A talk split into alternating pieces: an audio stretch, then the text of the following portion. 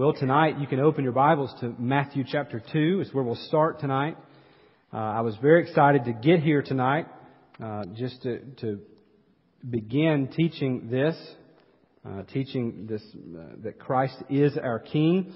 For the past couple of weeks, we've been looking at that Christ is our prophet and our priest. Tonight we'll look at the, this final office that he is also king and uh, and what that means. Now, you and I don't, you know, we, we don't really get this whole language of king and kingdom because we don't live in this um, monarchy. We live in in the United States of America. It's a democracy. We we we don't really look to one man uh, being the sole authority over the nation. We look to the government of the people, by the people, for the people. So it, it kind of loses something on us. Um, but I want you to see that Christ is this sole authority.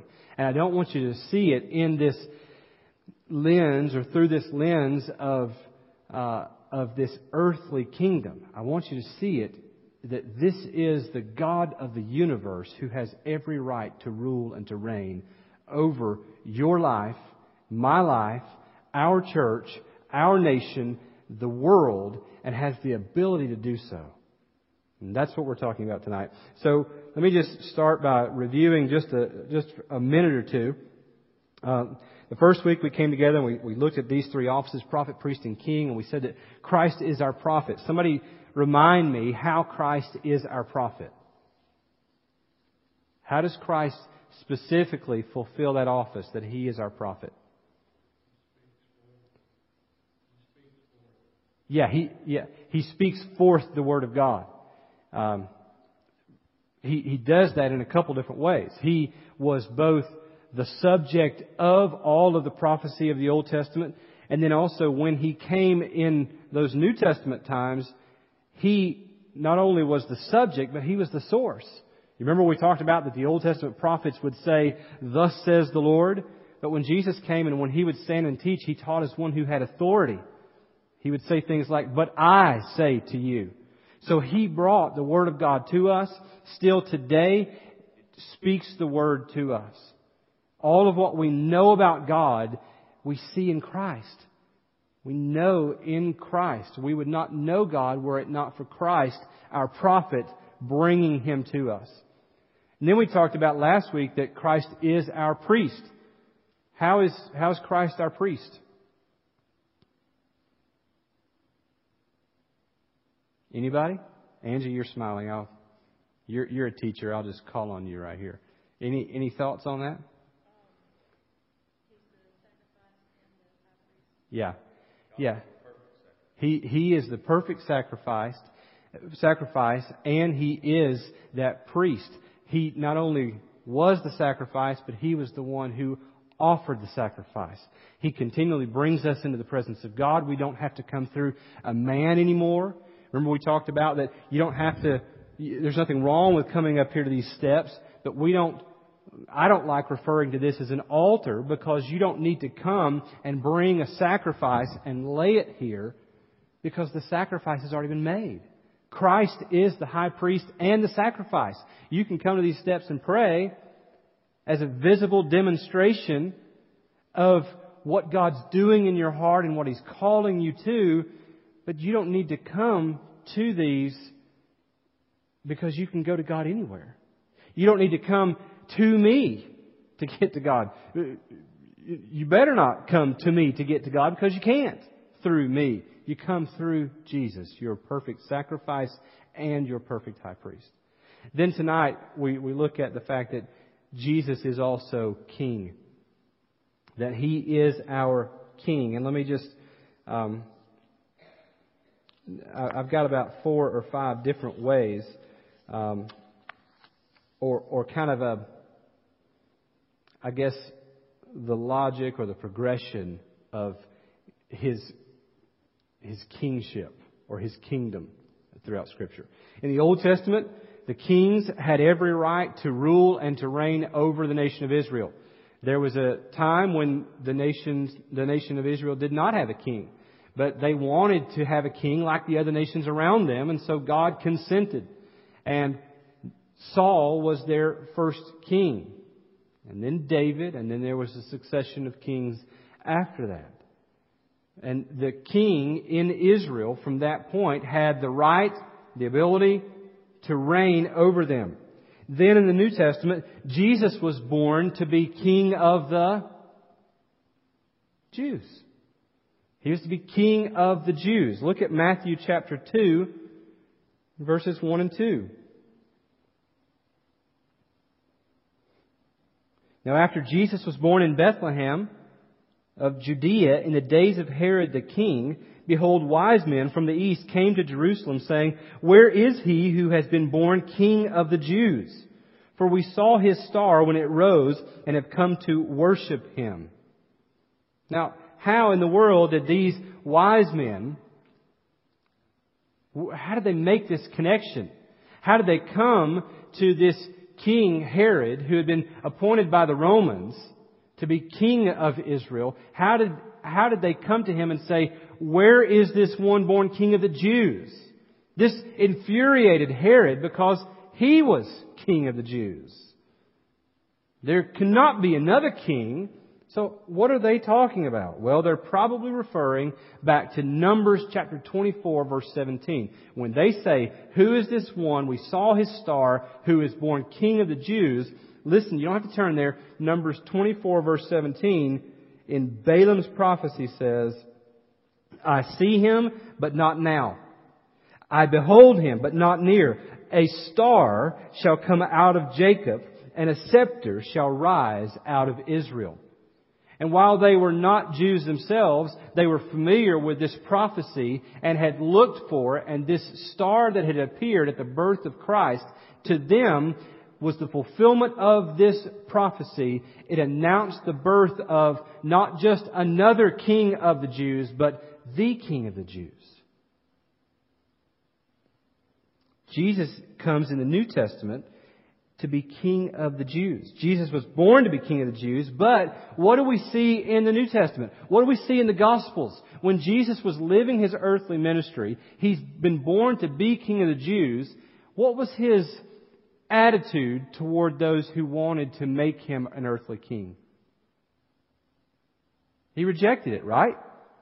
He refused it. He wouldn't let them make him an earthly king. Many times it says that he retreated when he, when he realized that they wanted to come and make, take him by force and make him king, that he would somehow vanish from them. He would get away from them. He would leave the situation altogether. Then, just a couple of weeks ago, we looked at the triumphal entry. Jesus, for the first time in his earthly ministry, when he rides into Jerusalem on the back of that donkey's colt, he doesn't reject their cries. You remember that? He comes to be this king of the Jews. Most of the time he rejects them wanting to make him an earthly king, but then toward the end of his earthly ministry, he rides in on the back of this colt and when they cry out, in fact, let's just look at. Um, well, let me let me back up. I'm getting ahead of myself. Uh, first off, he announced the arrival of his kingdom in his preaching. Okay, we see him, he rejects them wanting to make him an earthly king, but then he announces that he is a king in his preaching. Let's look at a few uh, passages. Turn to Matthew chapter 4. Matthew 4, verse 17. Even though Jesus, even at this time, is refusing to let them make him their earthly king, look at what he says in verse 4, or chapter 4, verse 17. From that time, Jesus began to preach, saying, Repent, for the kingdom of heaven is at hand kingdom of heaven has come. Verse 23. And he went throughout all Galilee, teaching in their synagogues and proclaiming the gospel of the kingdom and healing every disease and every affliction among the people. Then he turn over to chapter 12, Matthew 12 verses 22 through 28.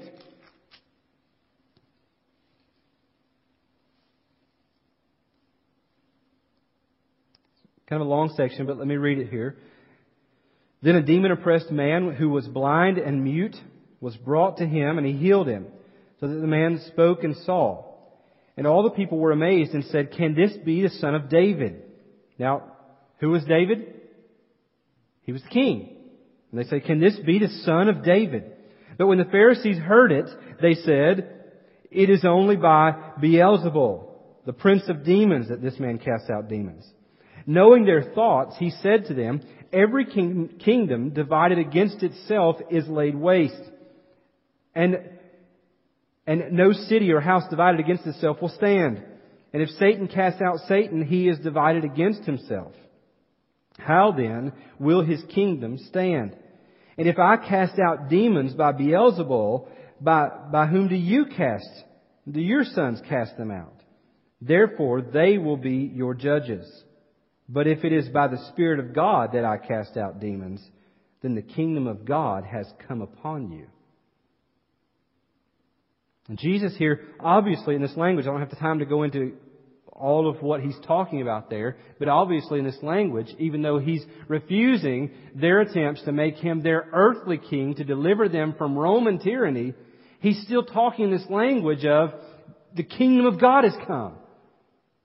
If I'm doing what I'm doing by the Spirit of God, then the kingdom of God has come. Preaching the kingdom.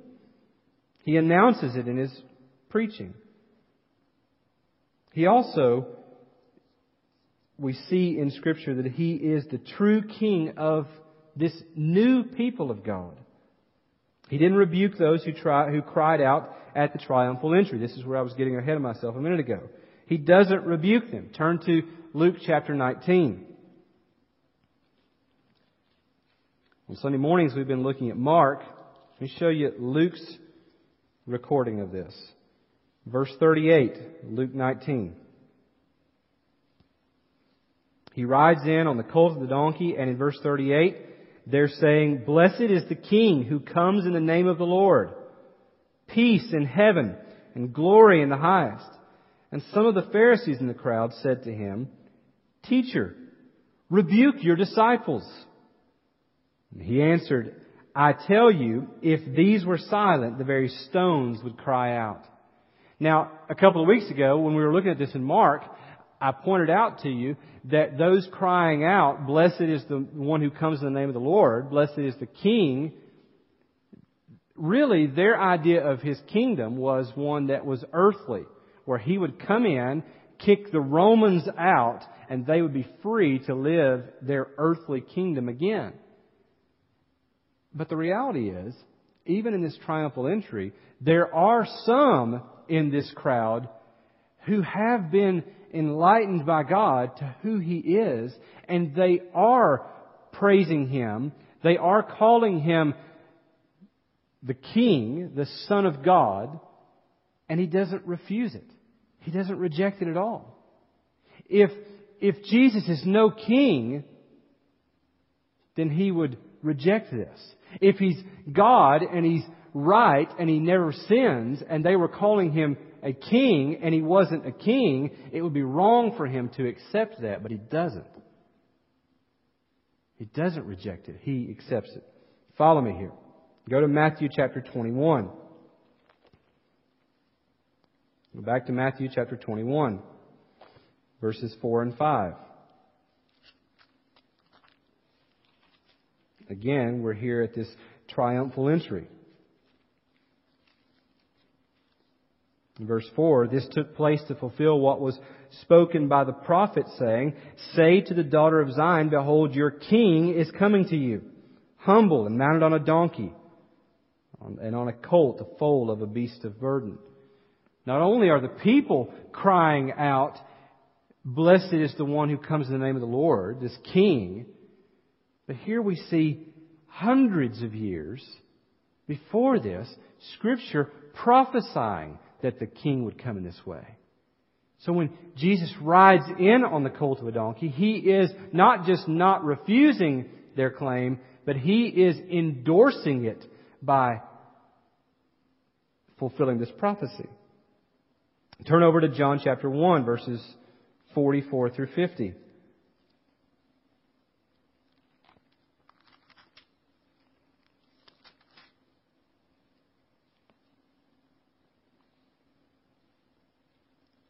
John 1:44 Now Philip was from Bethsaida, the city of Andrew and Peter. And Philip found Nathanael and said to him, We have found him of whom Moses in the law and also the prophets wrote, Jesus of Nazareth, the son of Joseph. Nathanael said to him, Can anything good come out of Nazareth? And Philip said to him, Come and see. Jesus saw Nathanael coming toward him and said of him, Behold, an Israelite indeed, in whom there is no deceit. Nathanael said to him, How do you know me? And Jesus answered him, Before Philip called you, when you were under the fig tree, I saw you. Nathanael answered him, Rabbi, you are the Son of God. You are the King of Israel. Now look at Jesus' response in verse 50. Jesus answered him, Because I said to you, I saw you under the fig tree, do you believe? You will see greater things than these. Jesus here doesn't reject it. He doesn't deny it. He embraces it. He rides in on the donkey. He says to these ones like Nathanael and others, yes, you are right. When he's questioned before his crucifixion, are you the king of the Jews? They tell me you're the king of the Jews. Jesus says, My kingdom is not of this world. If my kingdom were of this world, my disciples would fight. But my kingdom is not of this world. Now we could say, well, look, there he's rejecting that he's a king. No. He's embracing, affirming that he is a king. His kingdom is just not the one they thought was coming. His kingdom is not of this world, but he does have his kingdom. And I would say to you tonight, as your pastor, as a teacher of God's Word, what is clear from Scripture, what is clear from the universe, is that Jesus is not just a king, but He is the king. And He has every right to rule and to reign over my life, my family, my job, my church, my country, and I could substitute your name in there as well. He is truly King. He is our ruler. Let me go on. So Jesus comes. In the history of the Old Testament, the king had every right to rule and reign over Israel. Jesus comes to be born as King of the Jews, but he doesn't let them take him to be their earthly king, but yet he doesn't reject that he is a king. He both preaches about it and he embraces their claims on his life. Then he goes to the cross.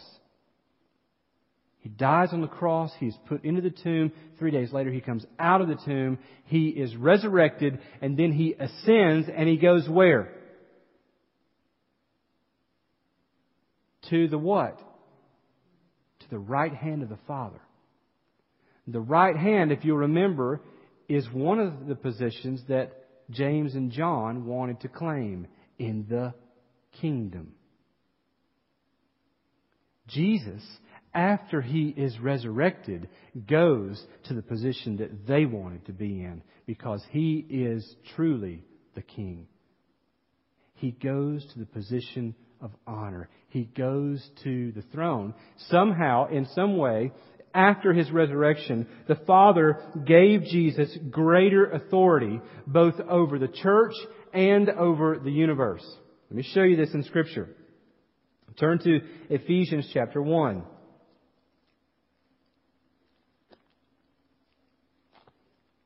Ephesians 1 verse 16.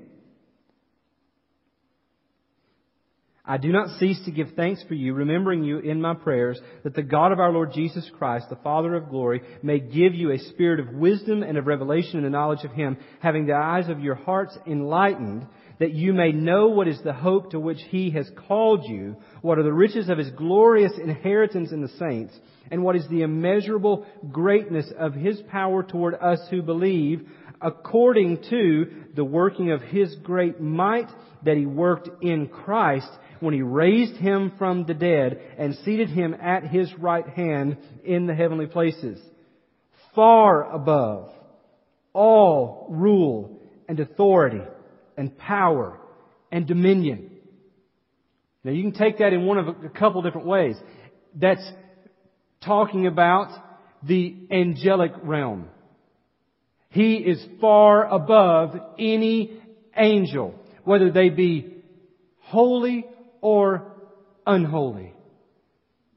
Whether they be good or whether they be demonic. Whether they are the seraphim or whether they are Lucifer himself. Jesus here, upon his resurrection, is given this position, this authority that is far above any angelic creature. But also, the other way is, he is given authority that is far above any ruler or dominion or power of this earth. There is no president or king or dictator who has ever lived or who will ever live who has greater authority or even authority that is close to the authority of Christ. His is far above. We,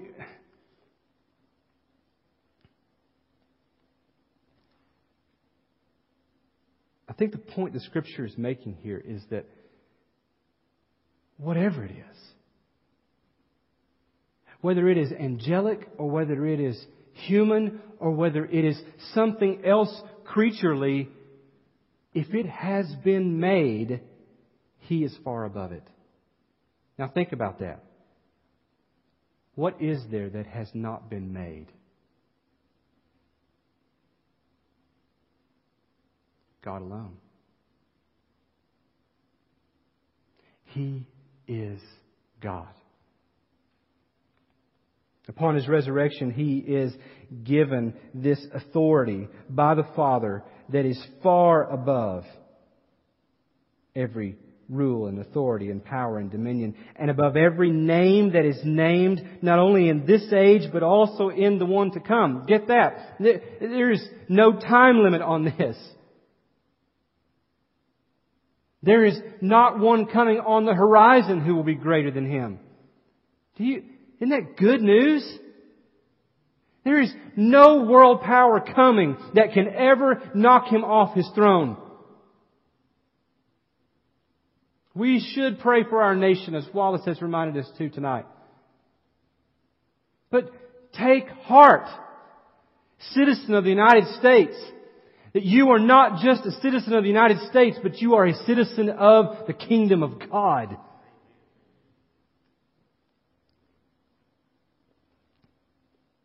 Turn also to Matthew chapter 28, verses 18 through 20. Boy, I'm out of time.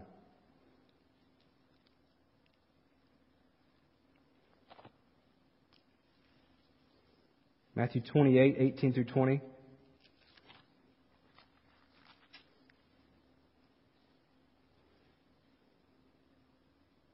And Jesus came and said to them, All authority in heaven and on earth has been given to me. Go therefore and make disciples of all nations, baptizing them in the name of the Father and of the Son and of the Holy Spirit, teaching them to observe all that I have commanded you. And behold, I am with you always to the end of the age. That is our King. All authority has been given to him. After his resurrection, the Father gave Jesus greater authority over the church and over the universe. it's heading toward this day, you say, well, but we don't see that authority yet. I mean, we do see it, but we don't see it fully realized yet. I mean, there's still all kinds of sin in our world today. You don't have to look very far. Look at the riots that are going on uh, across the pond. I mean, there's all kinds of sinfulness all around us. So if He is truly the King, then why doesn't He do something about it? Oh, He will. Revelation chapter 19.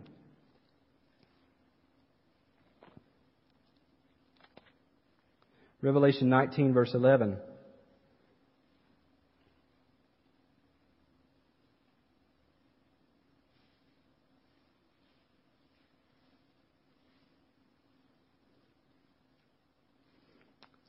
Revelation 19:11. Then I saw heaven opened, and behold, a white horse, no longer a donkey, no longer the colt of a donkey. The one sitting on it is called faithful and true. And in righteousness he judges and makes war. His eyes are like a flame of fire, and on his head are many diadems. And he has a name written that no one knows but himself. He is clothed in a robe dipped in blood, and the name by which he is called is the Word of God. And the armies of heaven, arrayed in fine linen, white and pure, were following him on white horses. From his mouth comes a sharp sword with which to strike down the nations, and he will rule them with a rod of iron. He will tread the winepress of the fury of the wrath of God the Almighty. On his robe and on his thigh, he has a name written, King of Kings and Lord of Lords. Amen. This is our King. This is the one who came humbly riding the colt of a donkey. This is the one who rejected their attempts to make him earthly king in their way, in their time. This is the one who preached about, though, a kingdom that was real and was coming and had come. This is the king who has the name that is above every other name, that one day, one day, according to Philippians chapter 2, one day, every knee in heaven and on earth and under the earth will bow before that king. They will all, every tongue will confess that he is Lord to the glory of God the Father. Now, what should our response be? Our response should not be, that's right, God, get them. When we read passages like Revelation 19 and Philippians 2, that is our sinful, controlled by the flesh thought. That's right, God, get them call down fire.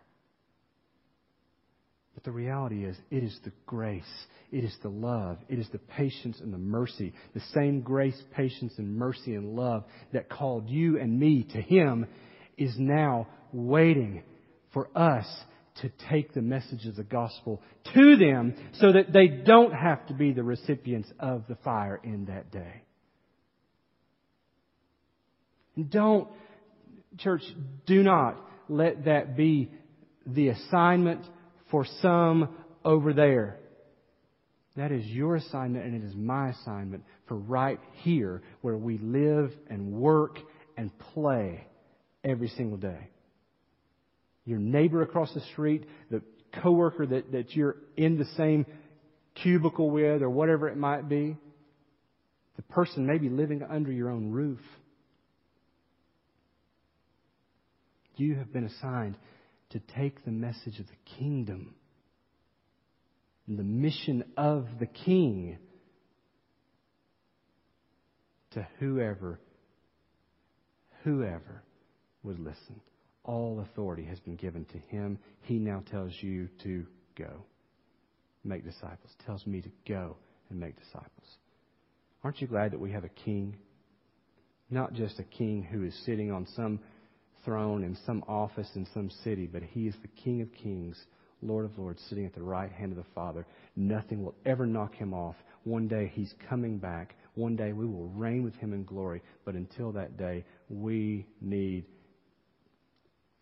I tweeted yesterday. Boy, I'm off on a tangent. I'm sorry, I'm out of time. I tweeted yesterday that more of us need to quit seeing ourselves as citizens of the kingdom and seeing ourselves as ambassadors for the King. Let me leave you with that thought. Let's pray together. Lord Jesus, God, we don't deserve to be loved by you. We don't deserve to be able to reciprocate that love to you. We don't have that ability within us, but God, you have reached out to us. You have loved us first. You have brought us near. And God, I pray that that would so infiltrate our lives that we would lay down our arms.